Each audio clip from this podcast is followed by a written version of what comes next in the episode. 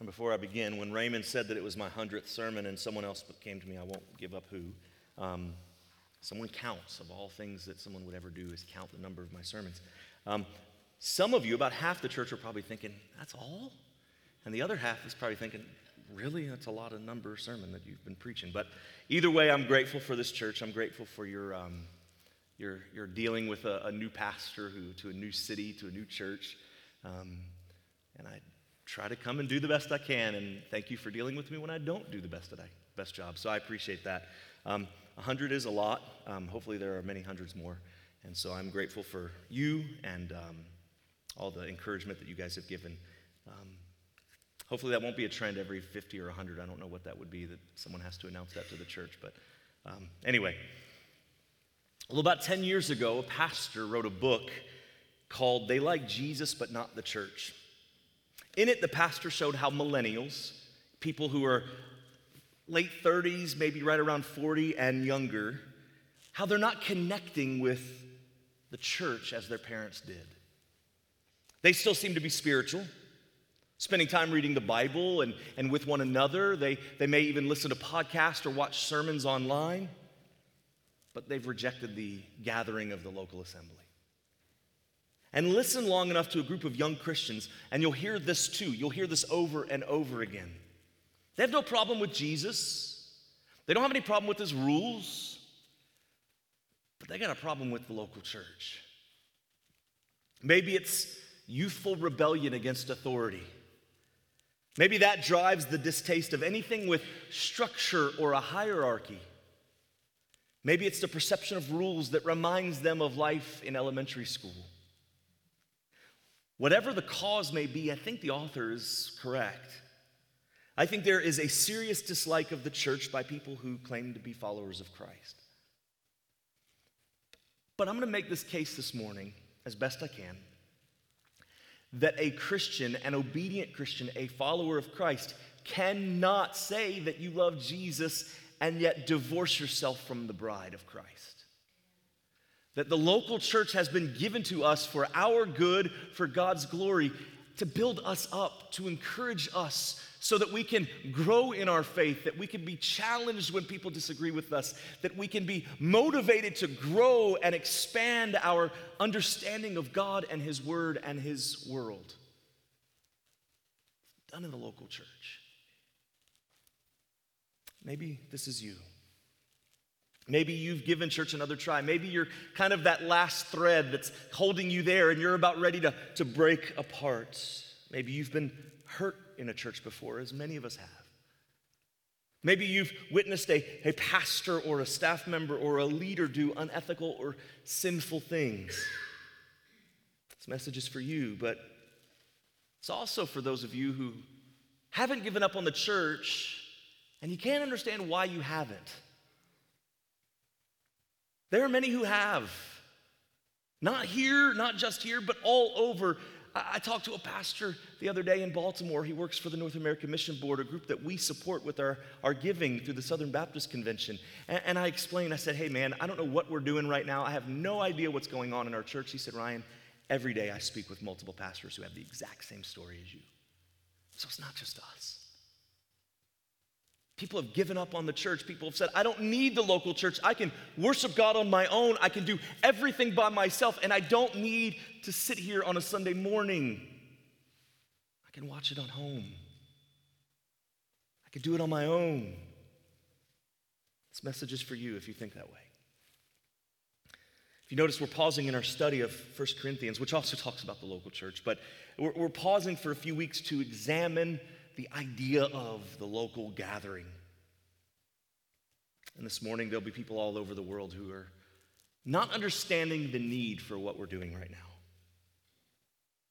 Some people still come. Maybe they're trying to appease their spouse, or, or maybe they're coming because their mom or dad makes them come. Maybe they're trying to uh, uh, appeal to somebody else in the church and try to connect with them so they continue to come to church, but it's really never a bond. Some people are coming because they're scared of what could happen if they were to die. And just in case, if the Bible is, you know, true. Whatever your thoughts are on the nature and the purpose of the church, let God's word be your guide through this. Don't just listen to me. Don't, don't just take what I say as the truth. Examine what I say in light of what you see in Scripture. Let God's word penetrate your heart to show you what maybe you thought about the church might have been wrong. My goodness, I look at my own life and I see five, ten, fifteen years ago how wrong I was about what the local church's purpose is. So this message begins a four-week study of the church. We're pausing First Corinthians, and we're going into a doctrinal study. We normally don't do this, but once a year about, we talk about what the local church is just as a healthy reminder. And the truth is, most of us don't think about this very often. I- outside of guys who live and breathe this stuff, most of you don't sit at home thinking, huh, I wonder about the doctrine of the local church. We generally don't do that, so this is why it's exciting for me to come and to preach this message. In the coming weeks, we'll look at what a healthy church looks like and why membership matters. And it's my hope that this study will ignite something inside of you to see that this is beyond just a Sunday morning ritual. That the local church is, is what we do, it's who we are, it's, it's why we gather, it's, it's our family. And the reality is, and I've said this before, you as believers and members of this church, I am closer to you than I am my own blood family that don't know Christ. And so this matters. This is for our edification, for our good and our growth. But before we do any of that, let's define what church is. We often speak to people and we use the same words. We speak the same language, but we often mean very different things, so conversations tend to not go anywhere. So what are some definitions of church? Because if we say church, there's a bunch of different ways to, to view this. First, many would say that the church is a building. You drive by and you're with a friend and you say, well, that's my church, that building. And so what we do on Sunday morning is we come into the church building and we worship. But there are other definitions. The term could refer to anybody who's ever been a Christian. Now, this is popular to say for those who have given up on the idea of the local assembly. They say, well, we are the church. The church is every Christian from all time. So we are the church, so we don't need to go to church. This is the argument that you'll hear made by people who've given up on the church, who've left, and who've never come back. I do believe that both of those are accurate in the right statement. That the church is the body of Christ forever. I, I agree with that. But the definition in the New Testament that's used the most, and this is what I use the most, is speaking about a local gathering of Christians. Believers who have covenanted with one another to serve, protect, and grow each other in the congregation. This definition that I'm using is the one that's most used in the New Testament. In fact, whenever you see the word church in the New Testament, it's generally translated from the Greek word ecclesia. And you've heard that, Ecclesiastes. It's kind of a predecessor for that. Or if you study the doctrine of the church, it's ecclesiology. It's the study of the church. And that word is used in the New Testament to describe what we're doing right now. The gathering of believers from all different walks of life and ages and ethnicities and backgrounds coming together to unite under the banner of the gospel.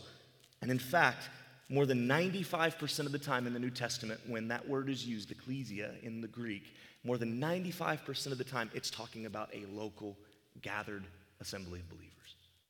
Not the universal church, not a building. It's talking about the gathered people. So this is important to remember. And we're going to see over this week and the next three after this, we're going to see how the local church is essential to the spread of the gospel message and how God works with individuals that are part of a bigger picture, a bigger group of people to accomplish his goals and to bring himself glory.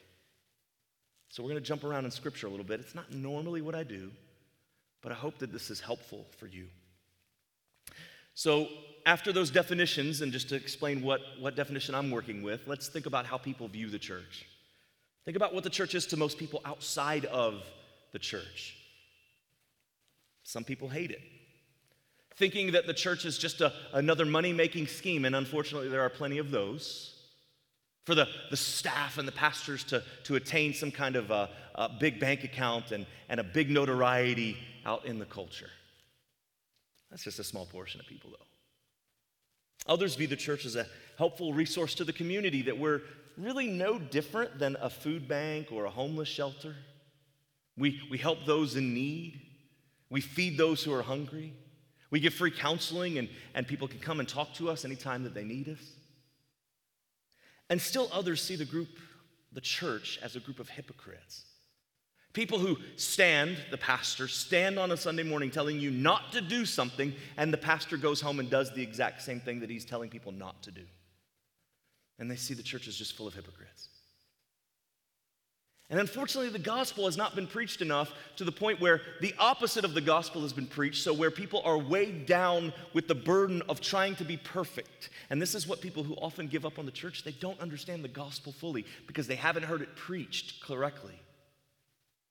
And so they leave weighed down with more and more things that they have to do to please God. And that's not the gospel. So though outside the church there's a variety of opinions, what about people inside the church? What about believers? If you're a Christian, you ought to know what the church is and what the church does. First and foremost, it is the best way to spread the message of the gospel to the entire world. Jesus did not come to establish a parachurch ministry. Jesus did not come to establish traveling evangelists. Jesus did not come to establish a Bible study that meets at Panera with your best friends.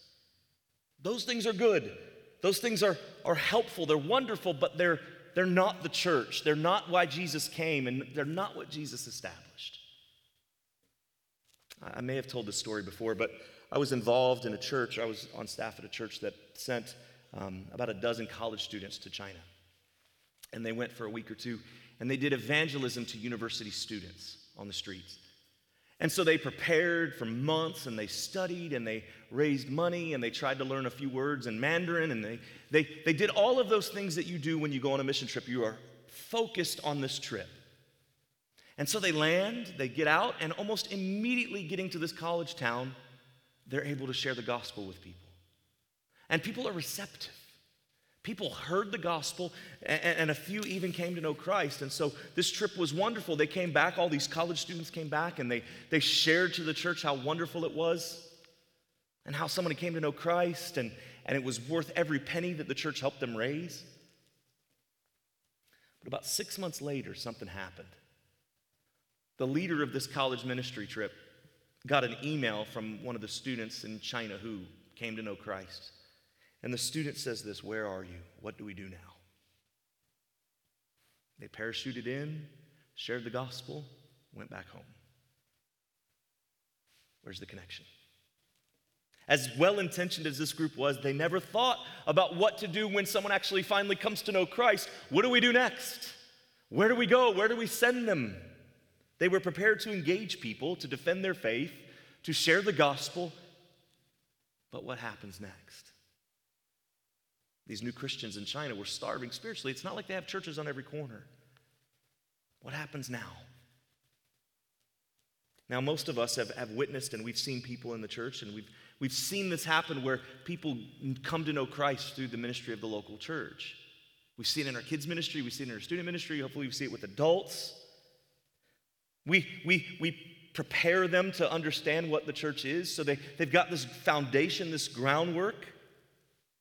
And unlike those new Christian uh, converts in China, the church is a place that immediately people can jump in and, and find discipleship and teaching and places to serve. This is the story of many of us. We came to know Christ through the ministry of the local church. Have you ever thought about your history? If you came to know Christ, especially at a younger age, were you left to fend for yourself?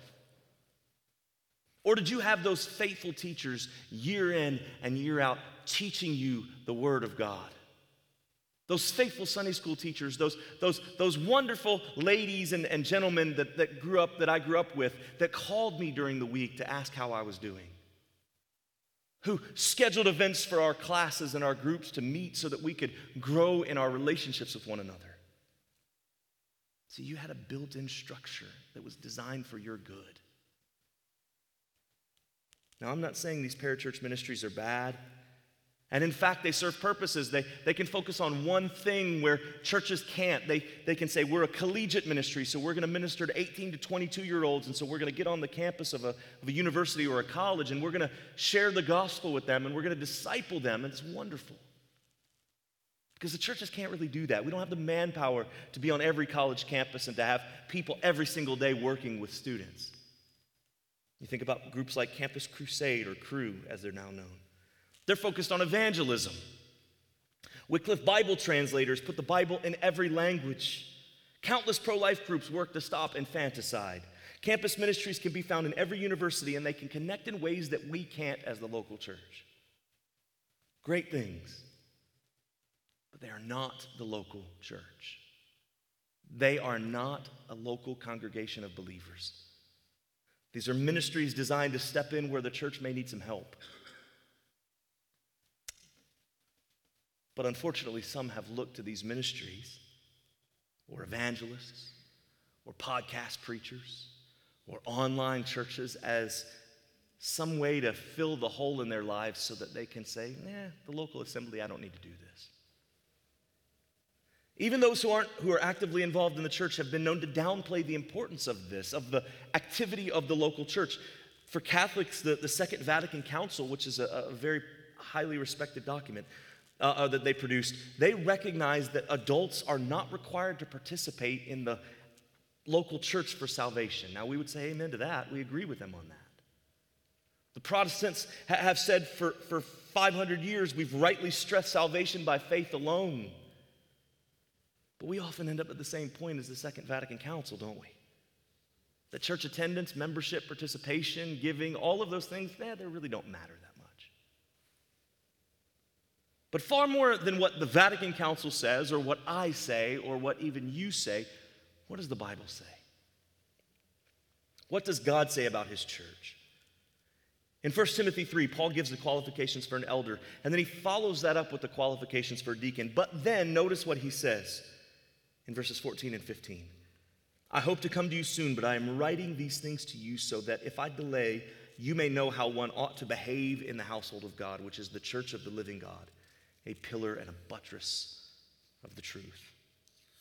Not only does Paul give us guidelines for how we are to pick our leaders and our servants, the deacons, Paul says that the church order matters just as much. I, if I can't get to you soon, I want to write this letter to you so that you know how to operate, so that you're not lost. And then he makes the statement that those things were written to keep order in the church. Paul couldn't be everywhere all the time. So he writes these letters to the churches to ensure that they had the correct order. Why? Because the church is a display of the glory of God. Have you ever thought about that's what we do here every Sunday? We are a display of God's glory. This is not an optional thing. This is not something that we can just tack on to the end of our lives. This is a display of the glory of the Creator. In Acts twenty, we see Paul speaking to the elders of the church in Ephesus. He, he speaks of his trials and how he never backed down when he preached the gospel. And he said his only concern was finishing his ministry well. And then he says in Acts twenty, verse twenty-eight, pay careful attention to yourselves and to all the flock in which the Holy Spirit has made you overseers, to care for the church of God, which he obtained with his own blood. I know that after my departure, fierce wolves will come in among you, not sparing the flock, and from among you, uh, from among your own selves will arise men speaking twisted things to draw away the disciples after them. Therefore be alert, remembering that for three years I did not cease night or day to admonish everyone with tears. He's charging the leaders to care for the church. Why? To watch over the people. But the big question is, why would he ask this? Because false teachers will come into the church like wolves, and the teachers, the leaders, the elders, the shepherds, the pastors, those are the ones that you have called as a local church, that God has given the ability to do this, are there to protect you from those fierce wolves. And like a good shepherd, to take the staff, the sword, and to knock those wolves down, and to protect the church. Paul was concerned about the health of local churches. In First Corinthians twelve, Paul talks about how the body is made up of many members. Some are hands, some are ears, some are eyes. But after all of that, he says this beginning in verse twenty-seven. Now you are the body of Christ and individually members of it. And God has appointed in the church first apostles, second prophets, third teachers, then miracles, then gifts of healing, helping, administer, administrating, and various kinds of tongues. Are all apostles? Are all prophets? Are all teachers? Do all work miracles? Paul, under the authority of the Holy Spirit, tells the church in Corinth that there were apostles and prophets and teachers in the church, but there were also people with gifts of administration and helping. This assumes, now we can, assuming is not always good, but we can assume here that based on what Paul is saying is that there is a structure, that the elders have been called to lead the church, to guide the church, to shepherd the church, and then everybody else kind of enacts what the elders have kind of led the church to do based on what they've seen in Scripture. This is more than a group of believers who sit around a table every week at Denny's and eat lunch. Good things, but it's not the church. In the same vein, Paul writes in Colossians two, though I am absent in body, yet I am with you in spirit, rejoicing to see your good order and the firmness of your faith in Christ. Paul is pleased that they are functioning well, that the church is orderly. And again, I'm not trying to bury you with verse after verse, and we could go further. I'm not trying to bury you with all these biblical references and just start spitting them out, no. But what I'm saying is I'm trying to hope to give you a, a picture that the New Testament is very clear on what the local church is. God has given us a very clear understanding of what the church is. But we have our own opinions. One of the things that you'll find in almost any church, at least in the United States, and I'm not certain in other places, but because of our history as a people, you'll find yourself dealing with a lot of individualism. And, and, and again, I'm not making a political statement here, so don't read into what I'm saying. I'm, I'm not trying to become a Marxist, by the way. But what I am saying is that, that there is such a focus on the individual that we often forget about the corporate church. We forget about the bigger body. Think about how most people explain how you become a Christian. You need to ask Jesus into your heart. You need to make Jesus the Lord of your life and your own personal Savior. And that fits in with kind of our idea of culture and our idea of, of how the world operates. Nobody tells me what to do because I'm an American, right? We, we fight that. But to the people who were reading these letters to the church, to those who were getting these letters from the Apostle Paul, that was foreign to them. Because they weren't just called as lone believers, as individual believers to come to know Christ. They were called to know Christ and then come together as a people. See, there's simply no way to claim Christianity as your own while at the same time separating yourselves from the people of God and the church that He's established. It's fashionable to say this, to say that you don't need the church to be a Christian, and that's true. You can repent of your sins without being part of a local church, but what kind of faith is it if you begin your faith in disobedience and disrespect to what Jesus has established and what Jesus has said? You say, well, wait a minute. The Bible tells the gospel and that we need to repent and that we need to trust, and it's just me and God, right? And I would say this, is that how God has operated through Scripture? In Genesis, God didn't just save Moses. He saved many families. In Exodus, God just didn't deal with just Moses. He dealt with the entire nation of Israel, twelve tribes, hundreds of thousands of people, but unified under one banner. In the Old Testament, we see Israel called, listen to this, God's son, his wife, and his flock. Does that sound familiar to you? It's the church that is laying the foundation for what the church would become. They're familiar words because we use those words. We talk about the church as a flock, the pastors and elders as shepherds. The Hebrew word for assembly in the Old Testament, the Hebrew word for assembly is essentially the same word that we use for church in the Greek New Testament. Some will say, well, that's the Old Testament. They're different from us. They're thousands of years. They're, they're Middle Eastern and, and even more Asian than we are. And I'd say, don't be so quick to see how God worked with people in the Old Testament, to throw out the fact that there are very many similarities between Israel and the church. In Galatians six, Paul calls Christians in the Galatian church the Israel of God. Now, what he's saying is that all Christians, not just those in Galatia, are part of the Israel of God. There is a clear connection happening here. But even with all the biblical evidence showing how God works with groups of people, there are still some who would stand firm and dig their heels in and say, nope, still doesn't matter. They're spiritual. I can worship God anywhere I am, which is true. Our whole lives should be an act of worship. They say, I, I, I, I stay home on Sunday mornings and we, we do family Bible study. And that's good to do, but it's missing the point. Being part of a church does matter. Mark, Mark Dever, the pastor of Capitol Hill Baptist, says this: just because a matter is not essential for salvation does not mean that it's not important or that it is not necessary for obedience. The color of the church signs is not essential for Christian salvation, nor is a believer's baptism. But everyone would agree that these matters vary greatly in importance. I've, I've heard this. I've heard that people say that if something doesn't pertain to salvation, if something is not essentially or a part of the essential gospel message, then it's really not that important at all.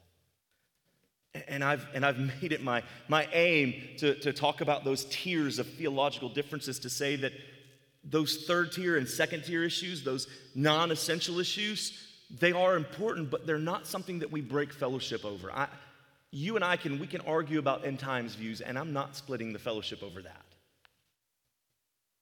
That said, that doesn't mean it's not important. The color of the carpet, honestly, not important. How your faith is in baptism, that's important.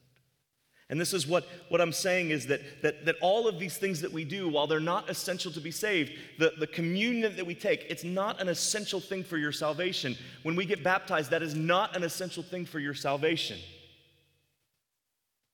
But it's still important. Being part of a local gathering is not essential for your salvation, but my goodness, if Jesus commanded it, Paul, through the Holy Spirit, tells us to do it, we better do it. We have no reason not to. But many people don't see the necessity of the blessing of being part of a local assembly. The doctrine of the local church to many is decoration. It's optional. You know what, we're going to go to this church, or we're going to go to this church because we really like the music, we really like the preaching, we a lot of kids stuff, a lot of youth stuff, and so we're going to go there until the things happen that we don't like, and then we're going to leave. It's optional. We often categorize these theological issues into one of two camps: either something is essential or it's not important, and that's really a tendency that we have, because there are many things that are not essential but are important to God and his people. John, John Stott, he's um, passed away some time ago, but he was a, a faithful Anglican pastor. And he says this about the importance of the church: the church lies at the very center of the eternal purpose of God. It is not a divine afterthought. It is not an accident of history. The reason why we're doing this series, kind of breaking into a, a normal preaching series, the reason why we're doing this and looking at the doctrine of the church, the marks of a healthy church, and what membership looks like, is not to draw people into our church. This is exactly the opposite way. This is the, the way that you push people out of the church, not intentionally, but this is the way people get fed up with the pastor, because drawing lines, right, and people leave. So this is not a, a seeker-friendly sermon. But it's, in, it's, it's necessary. It's important. We all need a reminder of who we are and what God has called us to be and to do. The study of the church is essential, not because it brings us to salvation, but because it colors what we believe about salvation. What we believe about the local church tells the world, tells everybody outside, what we believe about the gospel. This really does. Because if we've been changed by the gospel, we've also been called to assemble together and to unite with one another. Wrong teaching about the church and wrong practices within the church hide the gospel, while good teaching and good practices shine a light on it. One can be a Christian without belonging to a church, but the gospel is obscured, it's blurry, it's incomplete. But a correct biblical understanding of the church shines a bright light directly onto the gospel. The question in conclusion is, why would anyone choose to ignore the blessing of God found in his church? It is in the local church, just as in the assembly in the Old Testament, that the people of God come together to receive a taste of glory that awaits the people of God. This is why we gather, because one day we will all gather together at the foot of Jesus Christ, right? We, we all gather, and this is a practice. This is our, our rehearsal for eternity. But many people ignore this. Many people who have converted to Christianity have chosen to separate themselves from the local church, instead opting for something else to fill the void. But I can tell you this, that you can't fill the, the void that not being part of a local church creates with a Bible study, with a parachurch ministry, with your phone or with a video screen. It can't be done. And so the question that always comes to my mind when When I talk to believers who are vocally divorced from the local church, I see this. If you came to me and said, hey, Ryan, man, I love you, but man, I really don't like your wife at all. Now it would be reversed, but, but just for illustration purposes. I'd say, well, you really don't love me then. Because if you don't like my wife, then you must not love me, because we are one. We are inseparable. We are united together. First John four twenty says this, if anyone says, I love God and hates his brother, he is a liar. For he who does not love his brother whom he has seen cannot love God whom he has not seen. Paul writes in First Corinthians thirteen, examine yourselves to see whether you are in the faith. Test yourselves. And you say, well, I can test myself. No, you can't. How do I know that? The heart is deceitfully wicked. You try testing yourself, you're going to lie to yourself all the time. So you say, well, how do we do this? How do we test ourselves? Sunday mornings, Mondays, Tuesdays, Wednesdays, throughout the week as we meet, the church is where we test ourselves. God has given us this as a gift. It's not just something we choose to do. This is a gift that God has given to us so that we would grow, that we would test ourselves, that we would have protection against falling into all sorts of terrible ideas and terrible doctrine. Another illustration that, to maybe help you think through this. If we went to a bowling alley and they had combined all the lanes into one giant lane, right? So the lane is one hundred feet wide, but there's these giant gutters on the side. Some of us are going to throw the ball in the gutter. Not on purpose, but we're going to end up throwing it in the gutter, right? Some of us are going to go this way. Some of us are going to go this way. Some may be straight. Some may be kind of going in and out. And if we don't have protection with the, the what do you call those, the bumpers, the bumpers. If we don't have the bumpers there to protect us, there's nothing to push us back to the center, is it? And so the church exists to glorify God, but to protect you from going off into bad doctrine. The church exists to protect you from wolves coming in to attack you and to sway you to leave the faith. The church protects you from deconstructing your faith so much that you have no faith left at all. The church protects you for that. This is where we find our testing ground. This is who gives us our tests. It's each other. Church, don't be swayed by the trendy movements that tell you that the local church is irrelevant or unnecessary. Examine the Bible to see whether God has a plan and purpose for the local church. And I can tell you this, if you look through the scriptures and you pore over the text, you will see that the local church is essential, that the local church has always been essential, that the local church has been the sending agency. We give money to the Southern Baptist Convention, but the reality is, is that it is our responsibility to send out missionaries and church planters and evangelists, and it's our duty to go out into the world and share the gospel with people around us. This is the duty of the local church gathered together for our good and for God's glory. Would you pray with me? Father, we are so grateful for the church.